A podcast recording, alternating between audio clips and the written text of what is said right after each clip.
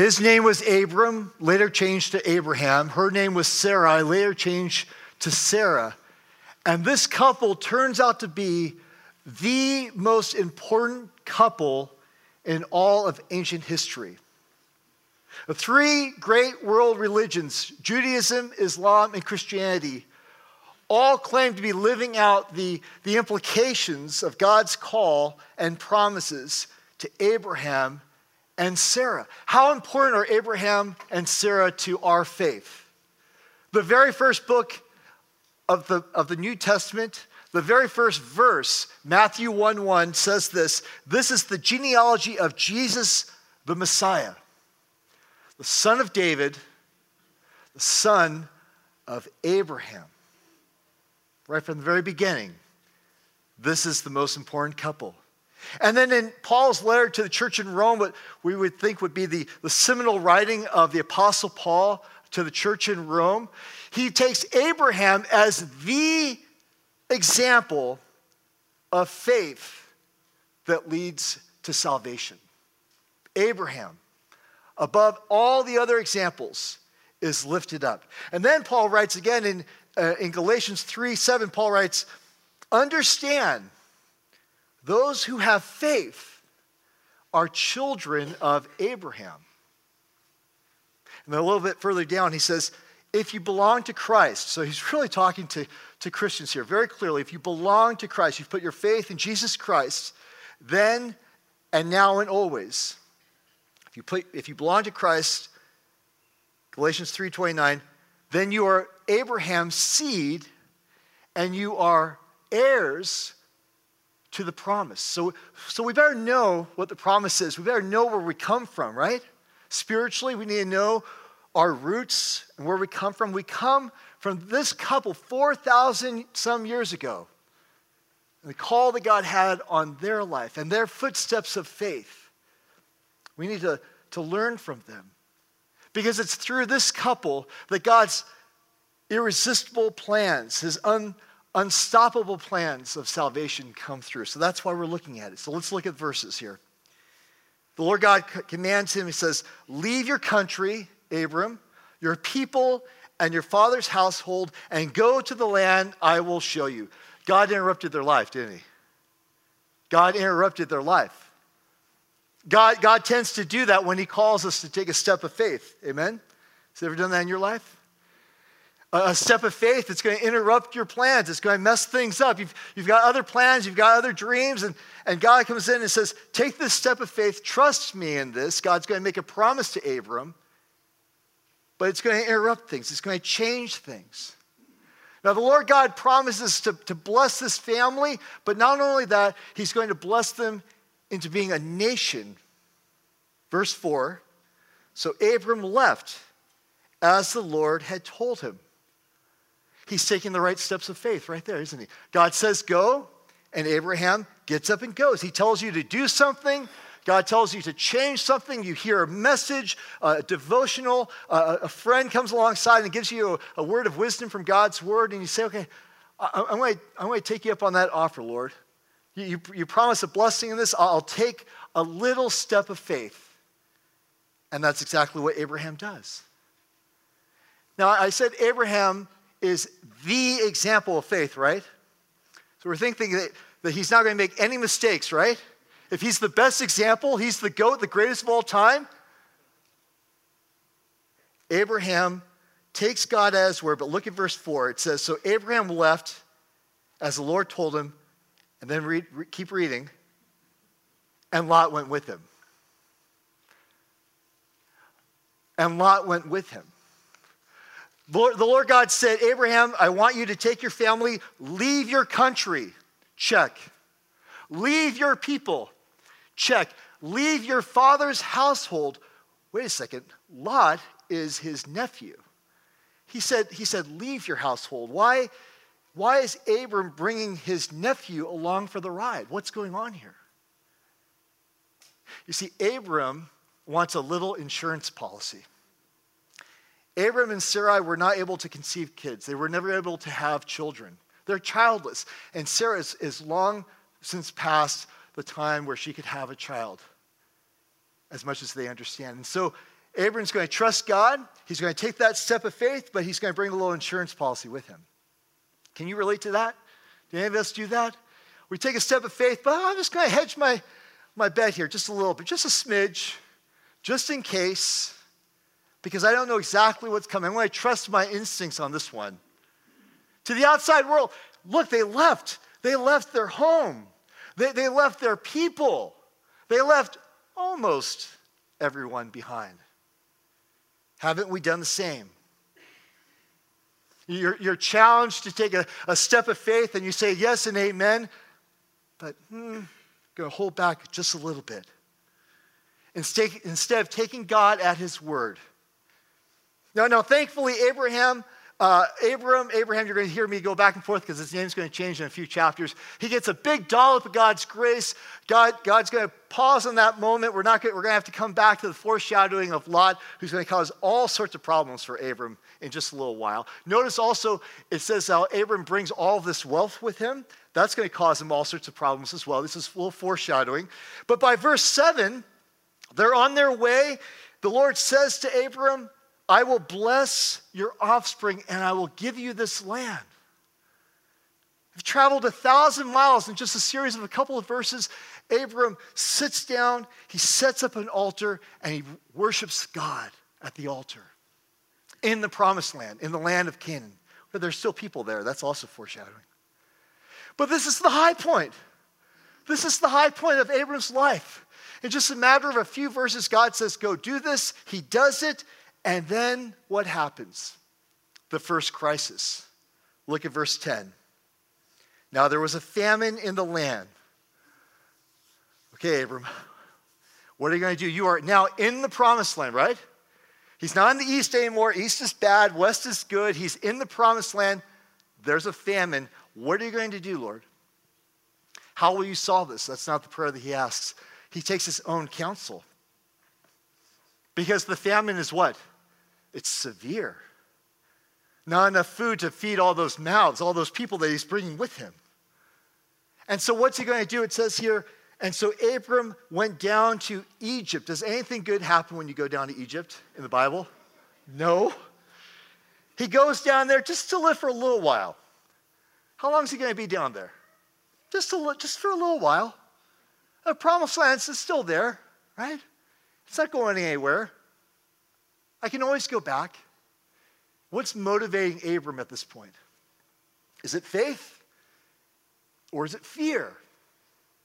See, Abram, like you and me, he's taking in all the information, all the data. He's making a, a conscious decision here, and he's motivated by that fear. He's taking everything into consideration except for the fact that the Lord God has called him to this place, to the promised land. Abraham looks at all the facts except for the one, the greatest fact that the Lord God has called him and the Lord God promises to provide for him. But he sees the situation, he sees it's severe, and he says, Well, you know, Egypt looks so nice. Let's just take a little break. And so Abram literally steps out of the promised land, out of God's will, to try to make things right for a season. Have you ever done that? You're right where God wants you to be, and yet it's getting hard and dry and difficult.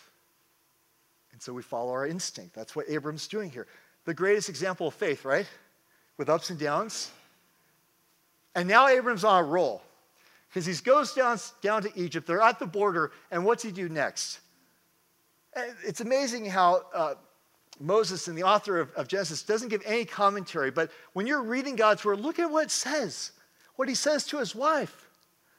That's totally, absolutely shameful what he says to his wife. He says, Honey, you are so beautiful. And I know when we cross that border, uh, they're going to think, they're going to see how, how beautiful you are, how, how exotic you are, and they're going to want to take you uh, into Pharaoh's harem. So tell you what, tell them that you're my sister so they don't kill me. I'm going to pass you off as my sister. Eh, you'll go into his harem. We know what that means. But then it'll go well for me. So that I will be treated, quote, well for your sake. And so my life will be spared because of you. Really? Is that for real?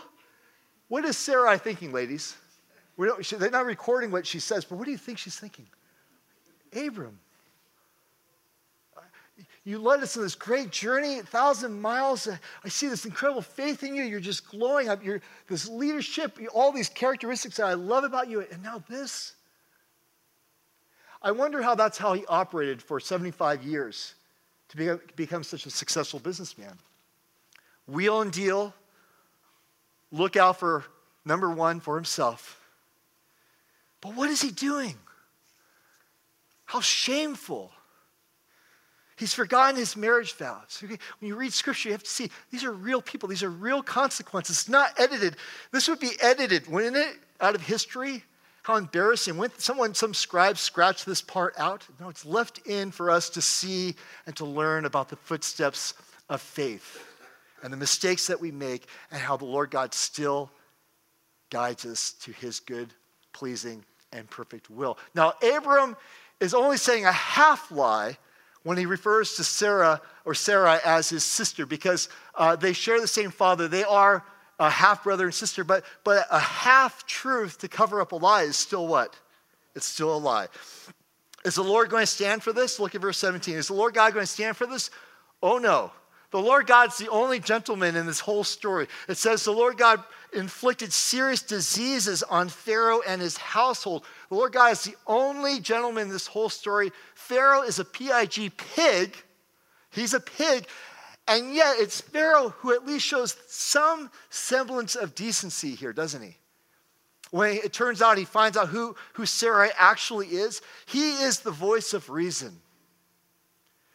Imagine years later when Abram reflected on this scene, how deeply that would have impacted him. All the things he probably thought of, the things that he would project on Pharaoh, how terrible Pharaoh is down there in Egypt.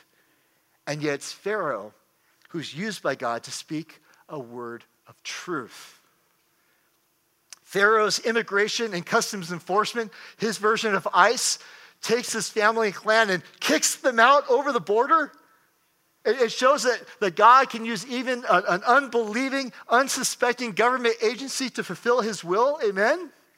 We have a team down in Costa Rica with refugees who've left their home and they've crossed the border right into the arms of the Corner of Love ministry. God's at work there. Amen. He does this to get his people where he wants them to be. And it's the Holy Spirit who protects Sarai, protects her from this situation, and make sure that this family gets back to where they're supposed to be in the promised land. And it's all by God's grace. It's all God's grace because Abram so far has taken misstep after misstep. It shows how much God loves the world for the sake of the plan that he's instituting through this family. God keeps the plan on track. God is faithful even when Abram is faithless. And they return to the promised land. And what does Abraham do? What's Abram do? He retraces his steps of faith. Have you ever had to do that? You've made a big blunder in your faith, in your marriage, professionally. You've said the wrong thing. You went too far. That argument with your adult kids, you just said something that you wish you could take back. We have to retrace, don't we? We have to take a step back. And that's exactly what Abram does. He retraces his steps back to where he built that first altar to get right with the Lord.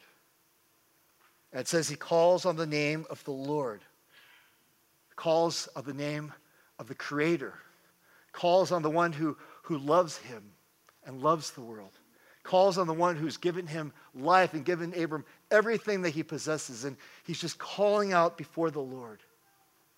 And now he's back where he's meant to be. Three points in this message. If you're taking notes, here it is. Number one, being in the center of God's will is no guarantee that you won't face hardship. I can look around this room and, and see people nodding.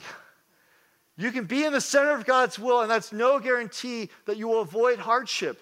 Luke 9 23, 24, Jesus said, If anyone would come after me, he must deny himself, take up his cross daily, and follow me. For whoever wants to save his life will lose it, but whoever loses his life for me will save it. Was Jesus in the center of his Father's will when he went to Calvary?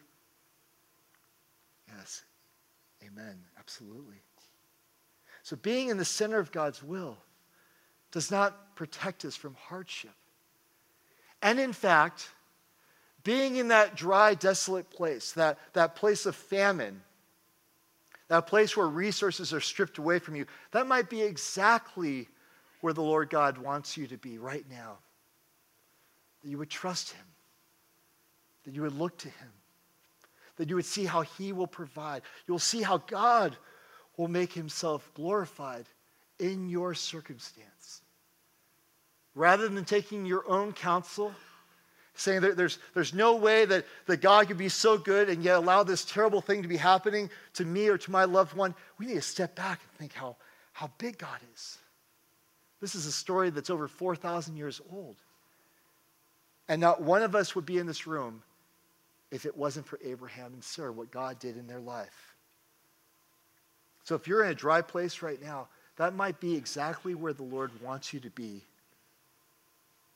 until now. In fact, I believe even this morning, someone will be delivered from that dry, desolate place. I believe that this morning, someone will be delivered from that place of, of lacking, that place of famine, and will be filled up by the Holy Spirit. Number two, too often when we face when we're faced with hard choices, we toss up a quick prayer but then we just go about taking our, our own advice, don't we? We're faced with a, a hard situation. Oh, God, help me very much. Uh, appreciate that. This is what I'm planning to do. And we just act.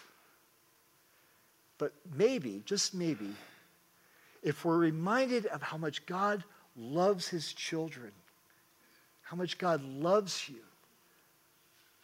like a parent loving a child, maybe if we just wait for just a moment before we act,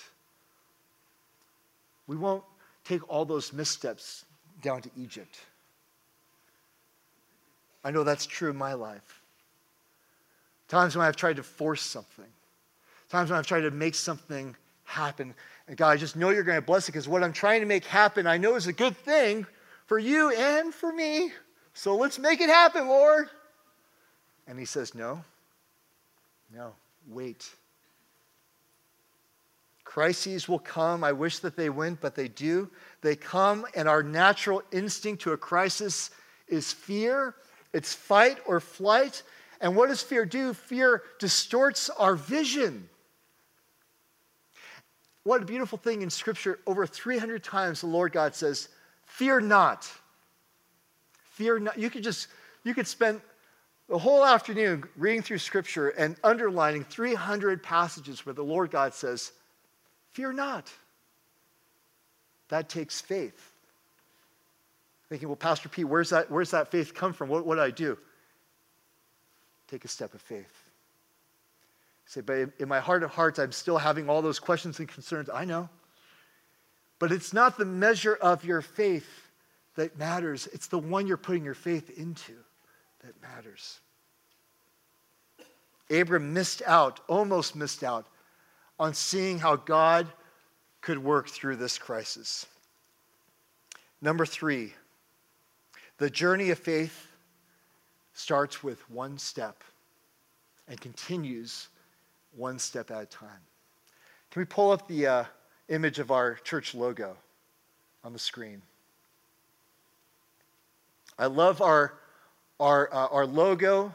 It's sort of an homage to the original one that we've had for so many years because it's similar in that there's a the, there's the mountain range and there's a cross. I, I don't know about you, but I see a, a, an M sort of shape in that cross, but but I also see a journey of faith. I see footsteps from left to right on our way to the foot of the cross where we come and we say, Jesus, I surrender to you. I want to trust in you. And what a spiritual high that, that just ascends from there. 30 years ago this week, 30 years ago, February 19th, 1989, I gave my life to Jesus for the first time. And I just ascended And then I went to college. and then I met Cheryl and, and started, and then I started to trust myself. Isn't that the way we are? Don't we go like this? Do you know anyone who, who comes like this and spiritually just becomes an absolute giant, like a superstar? You, have you known anyone truly? We celebrated, celebrated uh, Roger's life yesterday, and I loved the, the honesty of, of one of his colleagues, uh, Pastor Jed, and she shared, she said, you know, he could be, a stu- he could be stubborn. He could be stubborn. Nobody's perfect. Up and down and up and down, and yet the Lord is with you all the way through. We need to choose to trust God every day. We need to make a choice to take a step of faith every day. To say, today I choose this life. This life that looks countercultural and confusing and strange to my neighbors. This life that people can put labels on and call me all sorts of things. But I'm choosing this way, this path, because I know this leads to life. I want to tell you one more thing about Abraham and then we'll close. You know, Abraham is the first patriarch and Sarah the first matriarch. But the, the idea of the patriarch is a wonderful, incredible, powerful image. But I want to tell you something even more amazing a label that Abraham carried his whole life, and that was this friend of God. Isn't that amazing? Abraham was known as a friend of God. James chapter 2, verse 23 says this the scripture, referring to a passage we're going to look at uh, next week, Genesis uh, 15 6. The scripture was fulfilled that says, Abraham believed God, and it was credited to him as righteousness, and he was called God's friend. Isn't that something? Isn't that something? But what's more amazing than that, with all of his mistakes, with all of his faults and foibles, all the things that would put him on the front page of every tabloid in town. This wasn't a label that Abraham gave to himself. Who gave him this label? The Lord God. Isaiah 41, 8 and 9. It says, The Lord God said, O Israel, my servant Jacob, whom I have chosen, you descendants of Abraham, my friend. Imagine having the Lord God call you his friend.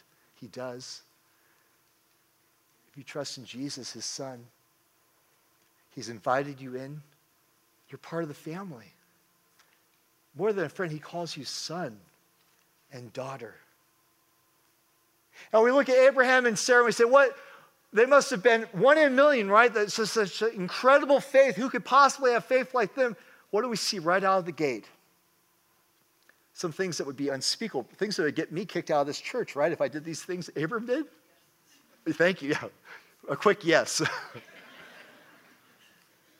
but it's the faithfulness of God, it's the love of God, it's the life that God has called them to. We're going to do something a little different in just a moment. I'm going to invite you to respond in faith. I'm going to invite you to take a step of faith. Maybe you've experienced an altar call how intimidating and scary that is. You know, we have prayer partners up here every single Sunday. I try to remember to, to, to remind you hey, if you need a prayer, come forward. There's someone here and here to pray with you. And I can't tell you how many weeks I haven't seen more than one or two souls that dare come up to talk to someone in prayer. Why? Scary, isn't it? I don't want to come forward, be called out and then I have to talk to somebody. Like, I don't want to talk to Pastor Frank about my, what, my junk. Sorry, Pastor Frank, I love you, but I don't want, I don't want to go there. I'm going to ask you to take a step of faith. I'm just going to ask you to do this. Right now, close your eyes. In your heart of hearts, if you need one of these things, I, I want you to just, you don't have to raise hands. We're not going to, we're not going to do that. But I just want you to think do you need more God? Do you need more love? Or do you need more life? See, if you say to yourself, Yeah, I need more God, it means I need to get right with the Lord. I want to know God more. I need to, to know God in the midst of a hard situation that I'm facing, that I've gotten myself into. I need more of you, God, in my life. I need to understand the craziness of this world. It does not make sense. I'm not getting the answers I need. I need more God. If you say, I need more love, hey, I need more love too. This more of God's assuring touch of grace and love in my life and in your life. Maybe it's you want to claim that for someone else in your life that's struggling right now, someone struggling with, with depression, someone struggling with anxiety. You want to come forward and, and say with, with another brother or sister, Amen. I need someone's prayer for, for more love. And maybe it's more life. You say, I'm feeling like it's the same day after day after day. I can't make ends meet. Things are struggling. I need more life. And so, this is what we're going to do as Rob leads us in worship. We're going to stand. No one's going to be called out. There's no smoke machines. But we're going to have prayer partners here, here, and here. All you need to do is come forward, just like you would on Communion Sunday, and whisper to that prayer partner, more God, or more love, or more life. And then they're going to put a hand on your shoulder and just pray for you. 15 seconds prayer. Lord, I just pray for my sister here that, that you would reveal yourself more to her. She's asking for more of you, God. Please, oh God, make yourself known to her. Amen. That's it. And then you can go back to your seat or you can stay up here and pray. But I believe the Lord God will minister to you this morning in a supernatural way. So I'd like to invite our prayer partners to come up. I'd like us to stand. And as you feel led, if you feel comfortable, come forward to ask for a moment of prayer. Let's stand together to sing with Rob.